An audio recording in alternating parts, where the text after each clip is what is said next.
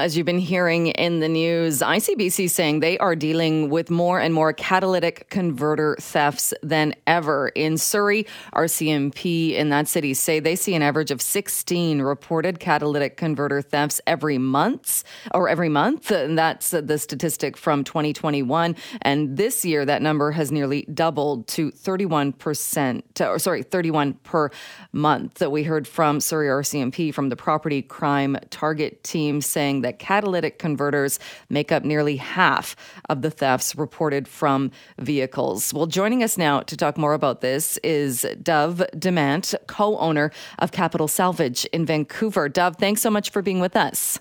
Hey, no problem. Good morning, Joe. Good morning. Are you surprised at all by this, uh, those numbers, and the fact that we're seeing this big increase in catalytic converter thefts?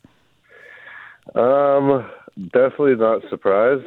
Um, in my yard in Vancouver, I haven't really noticed any increase. Um, it's kind of just been steady, same old. Um, but um, you know, it's no surprise that when things get colder and uh, get closer to the holidays, people are needing you know more money and uh, are desperate for it, and will do desperate things to get it. Hmm. So when someone shows up at your yard, say someone shows up and they have a catalytic converter and they want to sell it, what happens in that process? Uh, whether it's legit or if you get the sense that maybe this is a stolen piece, a stolen uh, something that this person has stolen from someone's vehicle. Well, it's a very fine line for me to uh, make that assessment. Um, what we do require is that every person trying to sell a cat or any kind of scrap metal is they provide a driver's license or a current BCID. Um, all their personal information is recorded and entered into a system that the police have access to. Um, then they can go into the system and look if, there's you know match up to maybe a, a, a police report, and then they can take the investigation further.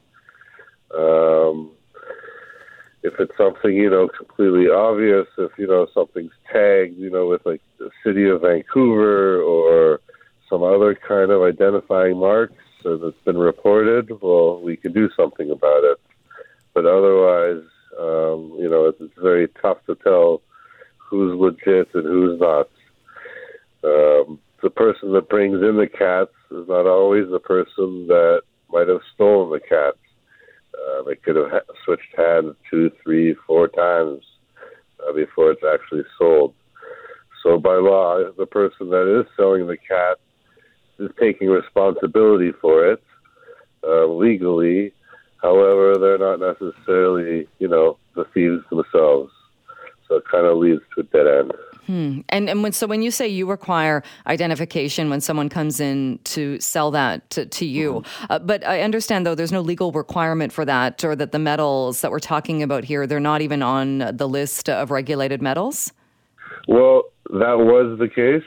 Um, they weren't on the list, but we were. We've always been taking uh, ID for cats, even before it was uh, in law. Now it is uh, in law it is in writing um, that they have to be reported. Um, but again, there's some loopholes. There's a wording in the law that uh, yeah creates loopholes, and there's ways around it. Um, so our practice hasn't changed even before the laws laws were put in place. We've been doing this, um, and we continue to do it. And now that the law's in place, um, we haven't noticed anything different. It hasn't slowed down the cats coming in. Um, we haven't had any contact with uh, you know the other side with police. Um, so you know it's just a lot of lip service at the moment. Hmm. You must know, though, you must have scenarios when somebody comes in to sell you one of these things, whether or not this person was the one that ripped it out of a vehicle or bought it or got it from someone who did. You must know when someone's standing in front of you with a stolen catalytic converter. Um, I not really, not really. I mean, over the years, we've weeded out uh, what we'll call trouble customers, um, people that have caused grief by you know, bringing other kind of stolen materials in or causing trouble. Um, so we don't have, you know, it's tough to say, you know, 100%, but we don't uh, we don't deal with too many uh, of, of, of thieves. Uh, we try not to. Mm. Um, and you can't just tell a thief from looking at him. you know. Right. They come in all shapes and sizes. You know, it could be dressed nice, it could be dressed poorly. You know, um, it's not so simple. And I can get in, you know, I get in a lot of trouble when I try and make, uh, you know, a judgment call like that. It's just, it's not fair. Sure. Yeah. How many times a day, or how many of these, how many times would you deal with somebody coming in to sell you a catalytic converter? Um, I would say we probably buy about 20 to 30 a month. Um, a lot of the time, though, um, you know, they'll email beforehand and get a quote and find out how much it's worth and, you know, that sort of a thing. So, um, you know, sometimes somebody will just show up out of the blue with a cat, and if they have their ID, it's good to go. Um, a lot of time people are emailing in and calling in, asking the price and that kind of a thing. So I mean, every car out there has a cat.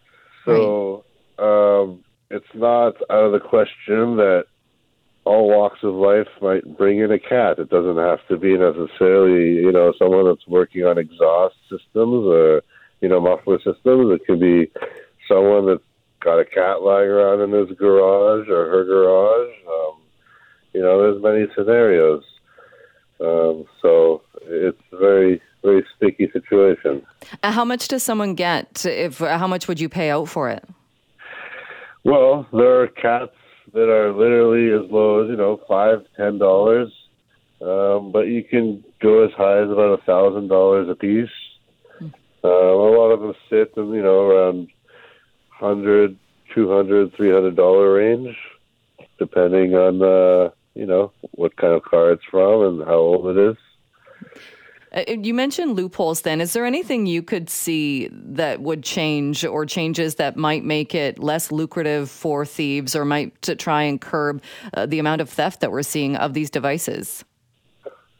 Well, um, at a certain point, it's unfortunate, but people need to start um, protecting um, their their valuables, their their stuff. Um, you know, it's not much different than having an alarm system for your car or putting on a club on your steering wheel.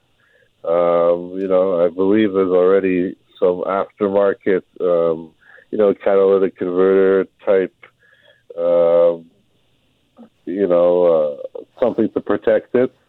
Uh, you can put on. Um, you know, when you go and you buy your insurance, you get discounts if you have different kind of safety measures in your car. Um, maybe there should be something similar to that. If you have an anti-cat or anti-cat theft device or something like that, you know, maybe you you save a little insurance. If you don't, maybe you know they get tacked onto your insurance. Um, you know, the, we send all this information to the police, and it's it's a black hole on the other side. You know, there's there's absolutely no uh, back and forth. I don't see anything happening on their side. Um, and, you know, then you have to have the courts cooperating, and it's just, there's too many levels here, and no one is kind of working together. All right. Not to mention you have, you know, the different municipal police forces versus RCMP in different jurisdictions. And you know, I'm I'm not privy of how they share information, if they share information but um, these are all things that can get in the way. All right. Uh, um, all right. Uh, Dov, we'll have to leave it there for today, but I really do appreciate you joining us and talking more about this today. Thank you so much for being here. All right. No problem. You're welcome. All right. That is Dove Demant, co owner of Capital Salvage in Vancouver.